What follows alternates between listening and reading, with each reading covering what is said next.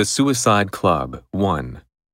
During his residence in London, the accomplished Prince Florizel of Bohemia gained the affection of all classes by the seduction of his manner and by a well considered generosity.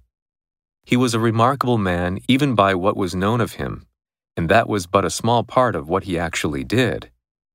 Although of a placid temper in ordinary circumstances, and accustomed to take the world with as much philosophy as any plowman, the Prince of Bohemia was not without a taste for ways of life more adventurous and eccentric than that to which he was destined by his birth.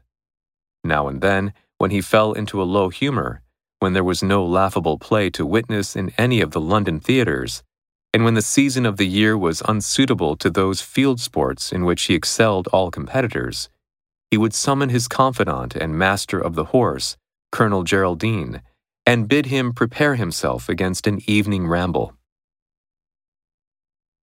Seduction. He succumbed to her seduction. Placid. She resumed reading in a placid manner. Philosophy. The man feigned philosophy about approaching death. Destined.